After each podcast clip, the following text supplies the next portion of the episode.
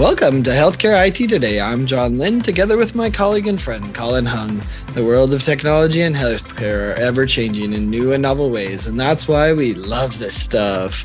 So join us as we discuss the latest healthcare and health IT news meshed together in new ways, which help generate ideas and new perspectives. Plus, we'll have a little fun along the way. Today, we'll be discussing the recent changes with the HIMSS conference and other hot news headlines. And be sure to follow the show on social media at the hashtag HITSM and our personal accounts at Tech Guy and at Colin underscore Hung. Plus, check out our 17 years of health IT blog content at healthcareittoday.com lot, lot of news for a, a, summer, which you know, summer news doesn't happen that much. no, normally this is like a quiet time for the industry, but uh, yeah, this year we've got some pretty major news happening right out of the gate. Uh, it, you know, in the summer, which is which is odd to see. Yeah, um, kind of fun for us though. it is. It makes it, it allows us to have a really fun podcast episode. um, well, first of all, biggest headline. I think it's it's uh, I don't know if it was surprising or not surprising, but certainly a big shakeup. And that, of course, what I'm talking about is the news that HIMSS has sold off their conference to Informa, which is a company that specializes in running large industry conferences. So, John, what's your take on this news? Well, Informa's trying to eat the world of conferences. Uh, that's you know they acquired uh, Tarsus, which was a, another private equity backed uh, organization that acquired a bunch of conferences. So Informa's uh, you know kind of become a, a big organization. They have the HCP conference. They have uh, healthcare dive they have uh, bio world they have arab health they have you know a lot of healthcare conferences so in that regard it makes sense why informa would want HIMSS in their you know in their you know organization and it's part of their conferences. So that that's not a surprise. Uh you know and, and you know is you know i i think has been suffering from the covid debacle that was you know canceling the conference two days before everyone was flying out. And so you know HIMSS had kind of been reeling and I, I, think had been kind of wondering what is their future and what is you know what do they want to focus on? So it's not a huge surprise that HIMSS is looking at changes and what do they want to do. Uh, what's interesting for me is that they've sold the conference, but HIMSS is still going to be very involved. So Informa is going to do a lot of the organization, probably will use its, you know, power of how many conferences to be able to negotiate good prices with different venues and things like that, which I think is a, is a powerful thing because HIMSS probably lost all that negotiating power going from a 50, 40,000, 50,000 person conference to, you know, 18 maybe after COVID and now trying to get back to 30 to 40 is according to their numbers. I think they say about 40. Um, so I, anyway, I, mean, I think that's where you look at it and say, okay, well, yeah, it makes sense to sell that off. And you know, one thing that people haven't understood is they haven't sold off their smaller conferences, which are run by HIMSS Media uh, largely, and HIMSS Media is not being sold. It so healthcare IT news and Mobi Health news and all that they're not being sold. So, you know, what does the future look like for them? That that's an interesting question as well. Yeah, certainly. Uh, for those you know us were at this year's conference, I think we all got the sense that something needed to change.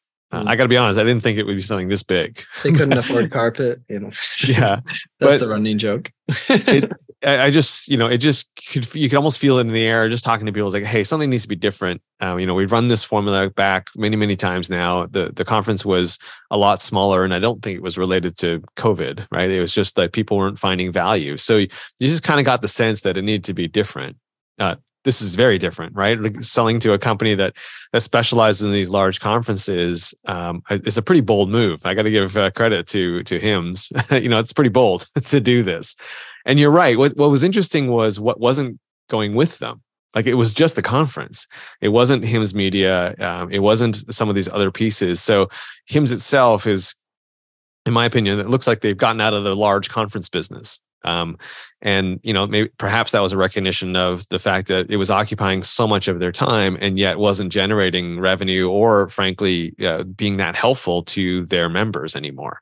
And so, why have this giant event that takes up all of your staff's time for basically a whole year to plan it uh, when when the value was declining Um, you know, mm-hmm. at least in terms of the feedback they were probably getting from their members you know and and instead i think you know what'll be f- interesting to see is how much focus they now put on their advocacy right their reporting the, the anal- analytics right and, and HIMSS media.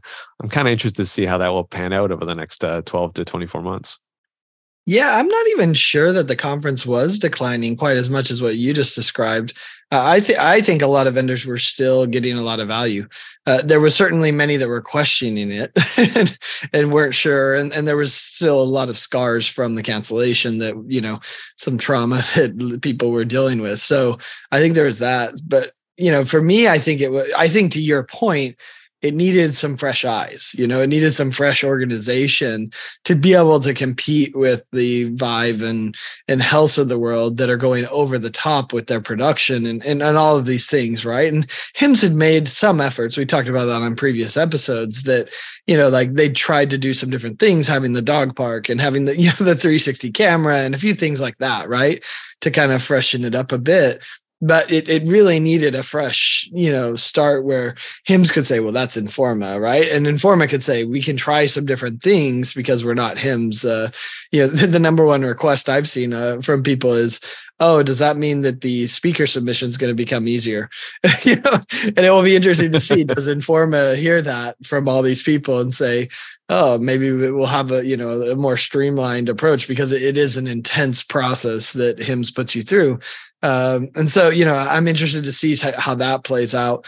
Um, but I think it's interesting, and it will be, you know, like as I understand it, HIMSS members will still get a HIMSS member price to the HIMSS conference.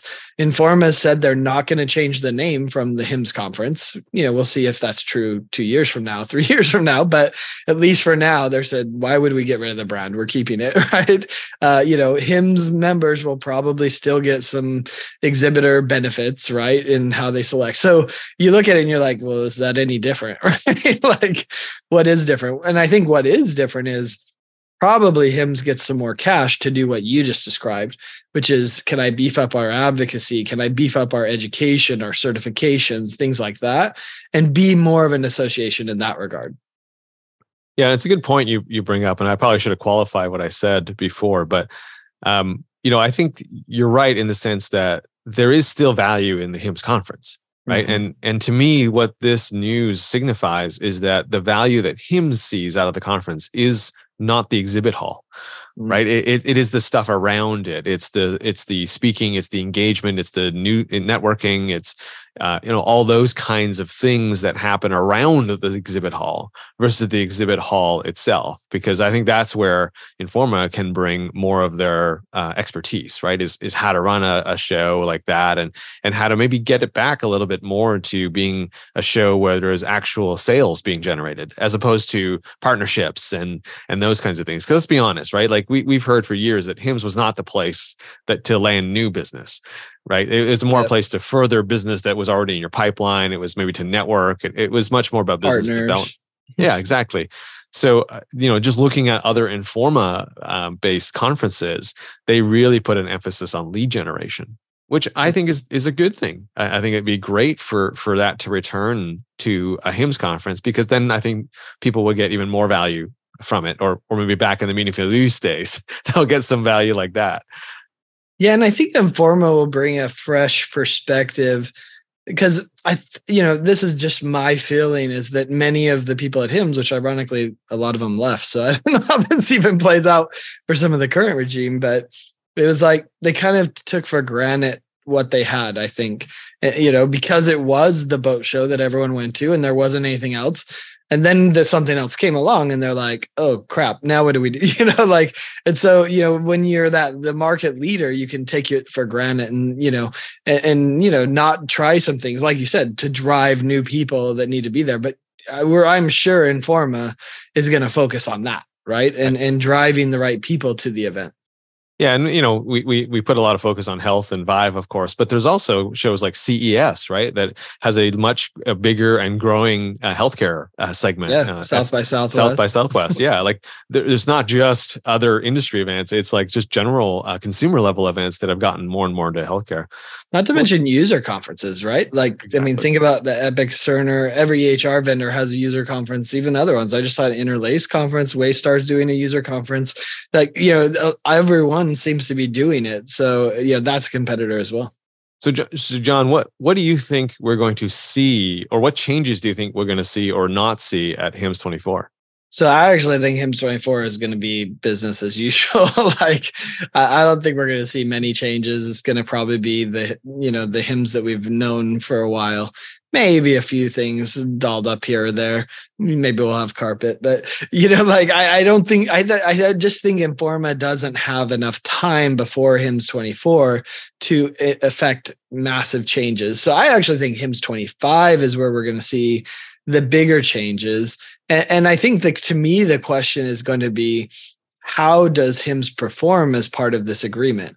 Because I assure you that you know you talked about HIMSS seeing the value of the conference or not seeing the value and where is it growing. I'll tell you, Informa sees it. Informa sees that they could double it, right? Like they could grow it and they could grow the revenue. Otherwise, they wouldn't be doing this investment because Informa is not doing this as a charity. It's not a nonprofit. It's private equity that says, I want to take this and I want to double its growth. And what could I do to do that? Right. And so you know, there that's where I think it's going to be interesting, but it probably won't happen until HIMSS 25. Yeah, I agree with you. From a from an attendee and frankly from an exhibitor standpoint, I, I don't think there's going to be a ton of changes by 2024. Yeah, they're already just, paid, right? They're already paid. uh, like... The layout is what it is, right? No one's suddenly going to get a bonus of an extra 10 by 10, right, or anything like that. Like that, that's not going to be happening uh, in 2024. Uh, I do expect to see a lot more uh, push from Informa people at HIMSS. Like I think oh, there's going to be like a a full court press of like all their salespeople, all the logistics people talking up like what 2025 is going to be mm-hmm. like. And, and I think there'll be a lot of communication from Informa as we get closer to this show to talk about 2025. Because I think legitimately some people are going to be a little bit concerned. Like if I was an exhibitor, I'd be like, okay, well, what is going to change? Like, all, are all the points going to go away that I've built up over the years? Am I, are there going to be even more restrictions on the exhibit hall floor for me next yeah. year? Like good questions. All, all these kinds of things. So I think I think if I was Informa and given the fact that they've been so successful with other shows, I just expect to see a deluge of communication and uh, signage at the show in 2024 around what they're going to do next year. So, um, but yeah, I, I, think most of the changes, as you just mentioned, is probably not going to happen until the following year. Yeah, someone raised an interesting question: Will Informa take it, you know, out of the current cycle of Vegas, Orlando, and Chicago if uh, they're not too angry. Uh, you know, like uh, my answer is, well, that prediction would assume that it gets smaller because if, if it gets bigger, which is what Informa is likely to push, that, what what other choices are there? Right. I don't think there are. So no, uh, short of running it in multiple places, right? Like, you know, where you could do mm. like kind of like the LA one where it's spread out over like 16 different venues. Yeah. Right? Could they do it twice a year and kind of split it? That would be interesting. yeah, those are, those would be kind of fun. And, and I, you know, I, I think Informa, that's all on the table for them, right? I, I, I think they would look at all of that and say, oh, we, we should do a fall and a spring, right? And, and, and then we can go to New Orleans again, and we can go to, you know, Denver again, right? Because it's, it be would be a smaller event, but now twice a year. Yeah, I mean, and, and lots of events do that. They do the you know east and west or whatever, you know, and uh, you know to drive that. So I, I, I, mean, man, that would be a brave decision, I think. Uh, but it would be really interesting and would open up a lot of other venues. You know, I mean, who wouldn't want another HIMSS in uh, San Diego, right? oh yeah, it is. Hey, if you're just tuning in, you're listening to Healthcare IT Today with John Lynn and Colin Hung. Today, we're talking about the HIMSS conference news and other hot headlines from this past week. Today's episode is brought to you by Swaay Health, our sister publication that's focused on news and stories from the world of healthcare marketing and patient experience. Head on over to Swaay, that's Swaay with two A's, dot health, and check out the videos, podcasts, and articles that are there. So, John, moving on from the HIMSS news, uh, on a recent healthcare unfiltered podcast, Um, the American Board of Internal Medicine, ABIM, had um, some pretty controversial or, or, provocative comments that were made on, on that particular podcast around uh, whether or not doctors should have hobbies that they work on and whether ongoing certifications by associations are actually that effective in ensuring quality. What's your take on, on that story? So my first take is that social media kind of ran with the provocative comment and twisted it a bit, which is no surprise. I mean, that's what social media does. You know, if if there was actual news people that covered this, they would have run with it this way too. Uh, you know, but his his comment when he on you know, if you listen to the entire podcast, did get twisted because everyone twisted and said, well, doctors shouldn't have hobbies, and and doctors are obviously kicking back and saying, uh, you know, I'm a runner and I'm still a great doctor, right? you know, I play tennis and I'm still a great doctor, you know, which obviously I think we all understand is it can be true.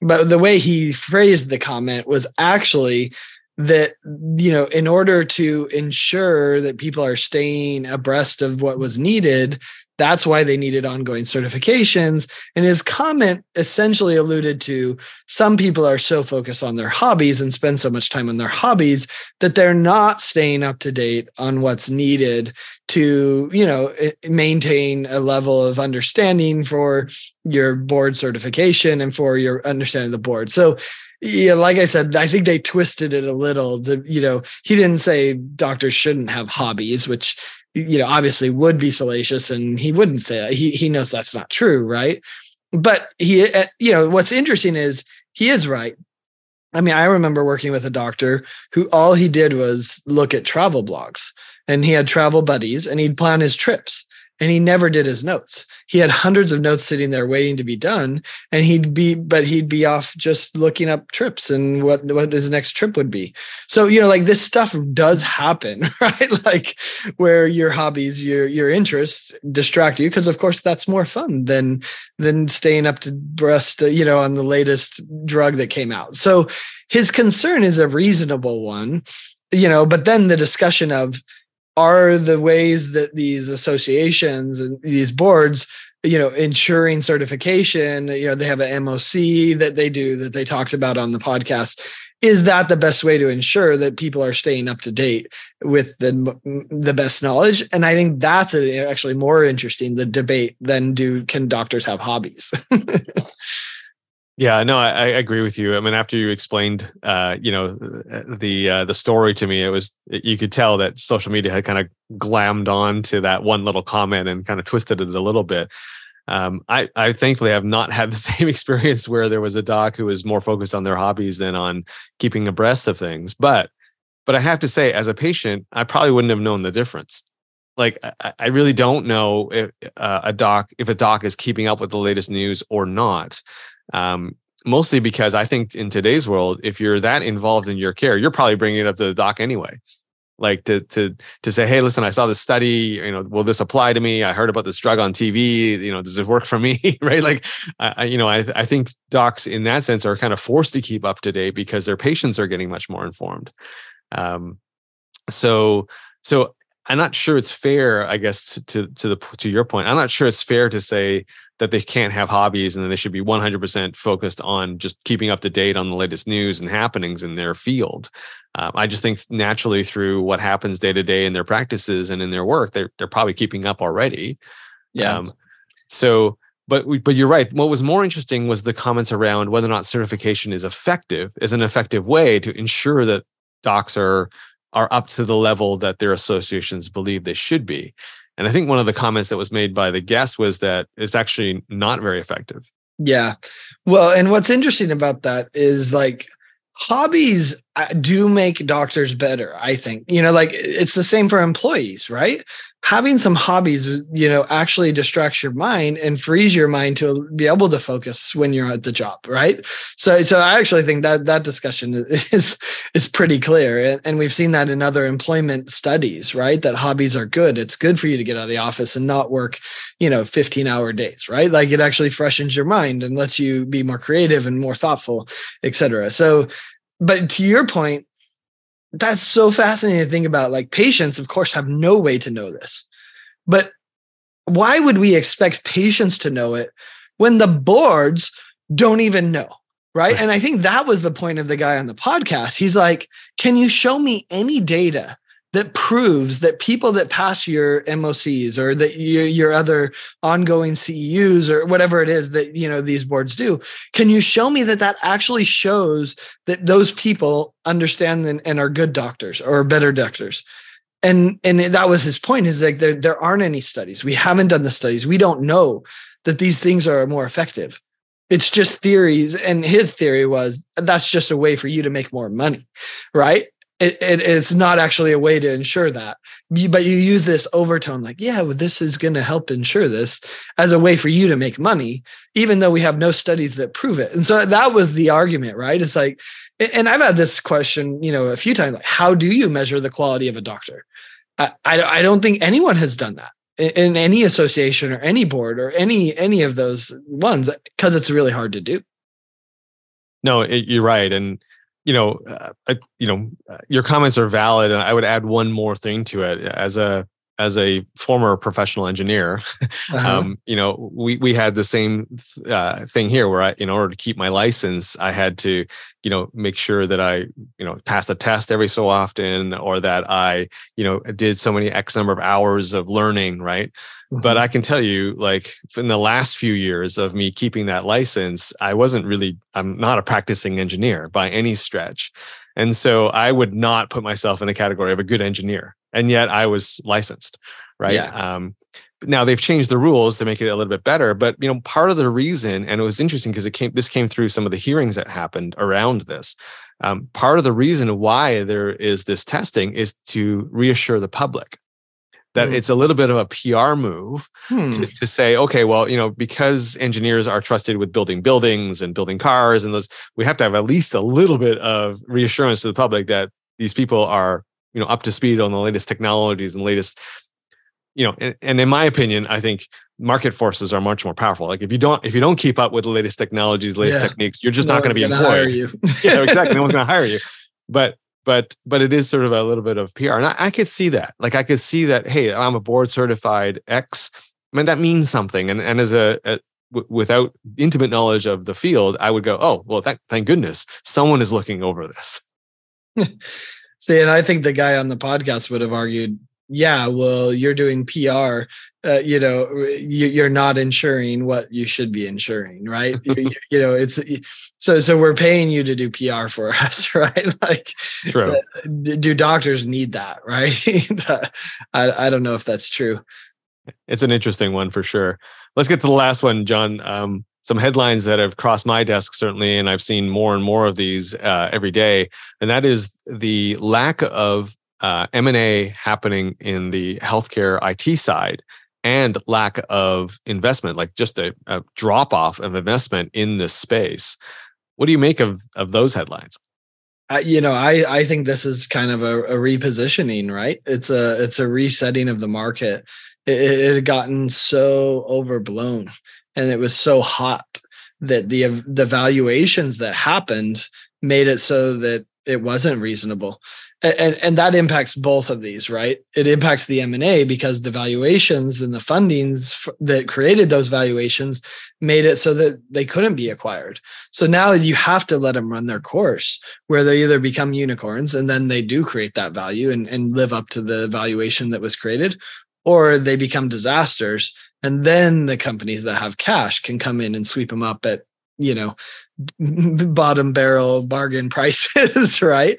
Because the valuation was so screwed up. So you have to let that time play out for the m&a to make sense either with the growth or with the failure that then they just okay they're writing off the investment and you know then they then they'll sweep in and say okay well we'll buy it for less than the you know the investment. So so you have to let that play out. And then on the other end the investment side it got so overblown with the valuations that now all this venture capital money is sitting back and saying we need the market to reset and come back down so that people have reasonable expectations of what valuation should be. So i think that's what we're seeing. We're still seeing investments right? I mean there's they still need to spend money and when they see a good opportunity it's still happening but they're waiting for the reset i think. Yeah i, I I'm not surprised at these headlines, right? Just given the general uh, economy where we are and the situation we are, it's it's not surprising that we're pulling back on, in, uh, or sorry, VCs and investors are pulling back on their on their uh, dollars flowing outwards. Um, not surprised that M and A uh, is declining right now because if I was going to be an acquirer, I you know the longer I wait, the better price I get. Right, like yeah. you're it's sort of in that decline. I can buy the market. same thing in a year for half price. Yeah, exactly. So I'm not surprised that these are happening because valuations are coming down.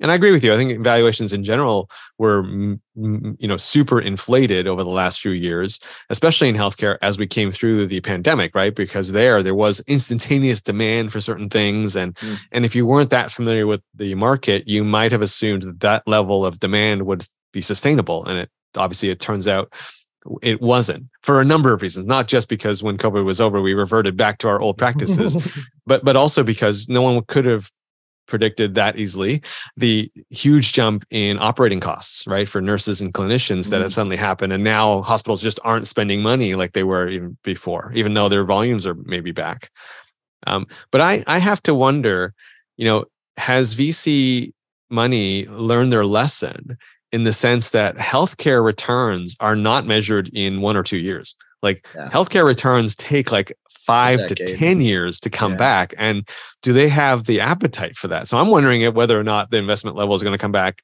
anywhere near what it was before because maybe maybe people finally have realized oh like yeah this company still got some good things going on but man i got to keep pumping money into them for like 5 years before they get to revenue generation yeah, it feels like uh, there's a Netflix special in there with some of the overpriced valuations that happened during COVID.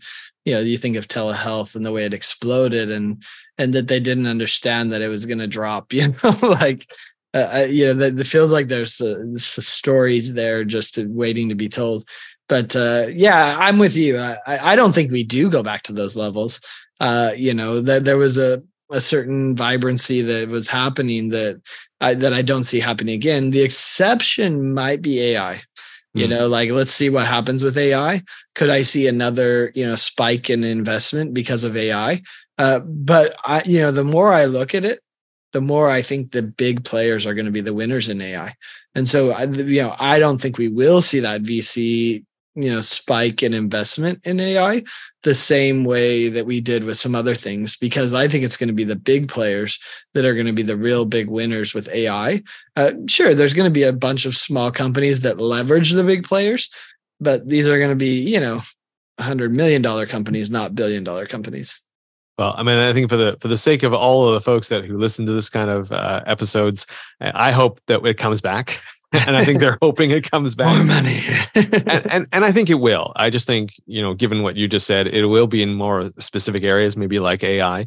And I also think that uh, there'll be smarter money coming in. I think that the mm-hmm. money that will be invested will be tolerant of the longer return timelines, right? There won't be hopefully as much pressure to produce a return in 18 months, right? Like um, in healthcare, because that's just that is a little unrealistic.